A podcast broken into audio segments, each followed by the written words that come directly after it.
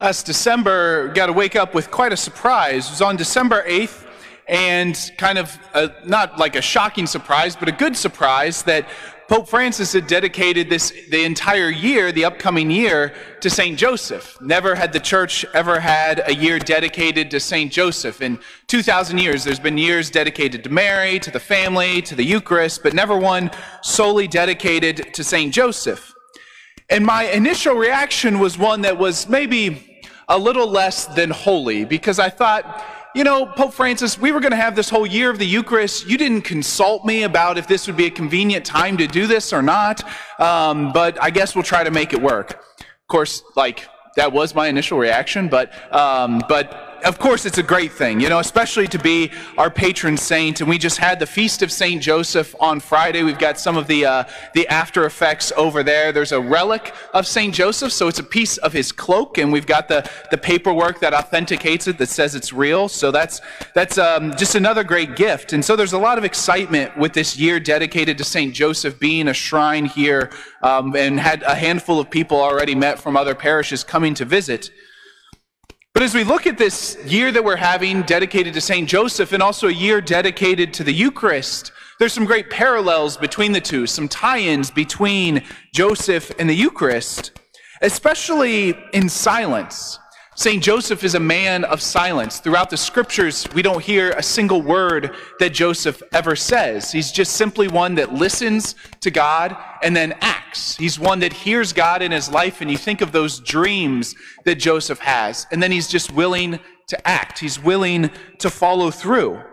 And then similarly at Mass, Mass is always a time where there's silence interspersed with dialogue, interspersed with prayer, interspersed with hearing, with listening but there's this kind of silence that our, our prayer is found, that we find a place to enter into to silence and prayer with the Lord. And even that can be tied into the gospel today. And it's, of course, one of the longest gospels that we hear throughout the year. And it's the story of the raising of Lazarus. And there's so much dialogue that happens, there's so much action that happens. But it probably takes place over a couple days, this raising of Lazarus, right? Like Jesus hears the story, you know, hears that Lazarus is sick. He waits for a couple days, then they make this trek down to Bethany, and then there's the whole kind of back and forth as they're trying to, you know, he's going to the tomb. And so there's a whole lot of things that aren't said. There's a whole lot of this gospel that we don't hear anything about. There's a whole lot that exists simply in silence. Even that journey as they're going down to Bethany, to where Lazarus has died. It's like a funeral procession. You know, they know that he's dead and they're going there to honor a dead man. And of course, they don't know what, they don't quite grasp what Jesus is about to do. And anybody who's ever been in a funeral procession knows there's quite a sense of silence there. There's quite a sense of kind of the profundity of that, that moment. And you can imagine that with Jesus. And even as he goes to the tomb, that there's this kind of, there's this prayerful walk that they have to the tomb.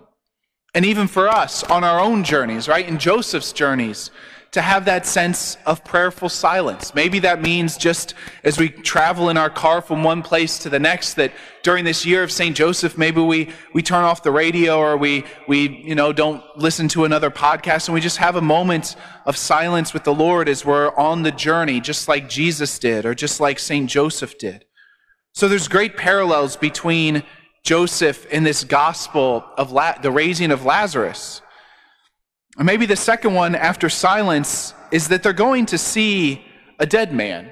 Right? They're going there, and there's a bit of accusatory kind of tone here, though. Both Martha and Mary individually tell Jesus, If you had been here, my brother would not have died. They point the finger at Jesus, say, You know what? This is kind of your problem. This is your fault. If you had been here, it wouldn't have come to this.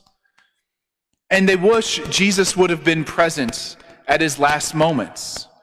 And Joseph, of course, was given that grace. The tradition is that Joseph died before Jesus began his public ministry. And Joseph is the patron saint of a happy death, to be surrounded by Jesus and Mary as he exhales his last breath. That this is really the definition of a happy death. And St. Joseph's this patron. And so we can go to Joseph and ask for the grace of a happy death. And I've had the great honor to witness that with so many people, so many parishioners, so many even family members that have gotten to, that have been given this grace of a happy death, to have the sacraments there, to receive the Eucharist one last time, and to receive forgiveness for all, all their sins. And it's something we can begin to pray for, and we can even begin to prepare for, that we can uh, tell our family members, just remind them, hey, whenever that day comes for me, make sure to have the Eucharist brought, make sure to call the priest to come out and give me absolution one last time.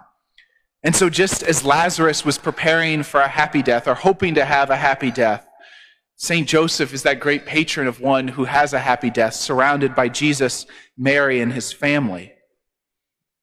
But the third thing that this tie in between Joseph and Lazarus could be is that anytime there's discussion of death, it always, or maybe it should always lead to faith. It should lead to a deeper belief. And that's really the crux of what's happening in the gospel today, is that Jesus is trying to bring about faith. And we hear it happens at the very end. We hear the very end of this gospel, they began to believe. But it wasn't that way the whole time. As you kind of look through the gospel, this gospel, and you read it closely, you can see they kind of get it, but in some ways they really don't get it. Even Martha and Mary. At one point in the gospel, Jesus says, I am the resurrection and the life. Whoever believes in me will never die. And then he says to Martha very poignantly, Do you believe this? And she says, Yes, Lord, I've come to believe that you are the Christ, the Son of God. Well, she kind of gets it. Jesus said, Do you believe I'm the resurrection and the life? I have power over death. And she says, I believe you're the Christ, the Son of God. It's like, well, that's true, but you haven't quite grasped the power of what's about to happen. Your faith isn't quite there. And of course, that's the way all of us live. Right? In some ways, all of us aren't quite there. We kind of get what Jesus is talking about. We kind of are on our path there, but we're still not 100% there. And the great, one of the great figures that can guide us in faith is St. Joseph. St. Joseph educates in faith. St. Joseph forms faith. He's the patron of the interior life. And so we can go to Joseph and learn from his example of faith. As he lived this kind of radical life of whatever God told him to, he was willing to do it at the drop of a hat. Pick up your family, pick up Jesus, and go to Egypt. He leaves his workshop. He leaves his family, his extended family. He leaves his friends and follows wherever God sends him. So he's this great example of faith and invites us to follow him, invites us to imitate his own faith. And so we have this great example this year during the year of St. Joseph. And today, as we have this third scrutiny, those preparing to enter the church, in some ways you wonder, the Lord had planned for you to enter the church during the year of St. Joseph. That Joseph's eh, goodness is part of your own faith journey.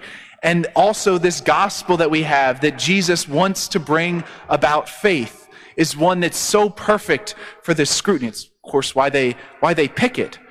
And of course, that's an example for each and every one of us. That during this year dedicated to St. Joseph, that we may imitate him and we may learn from this gospel, that our faith may be grown, that our faith may be deepened this year, even in the midst of death, even in the midst of the fact that each and every one of us is going, it will hopefully die a happy death. And this faith, this trust, and this hope in eternal life is born in the silence, is born in that place where God speaks in the depths of our hearts, and we can hear his voice speaking to us, inviting us closer to God, and imitating the virtues of St. Joseph.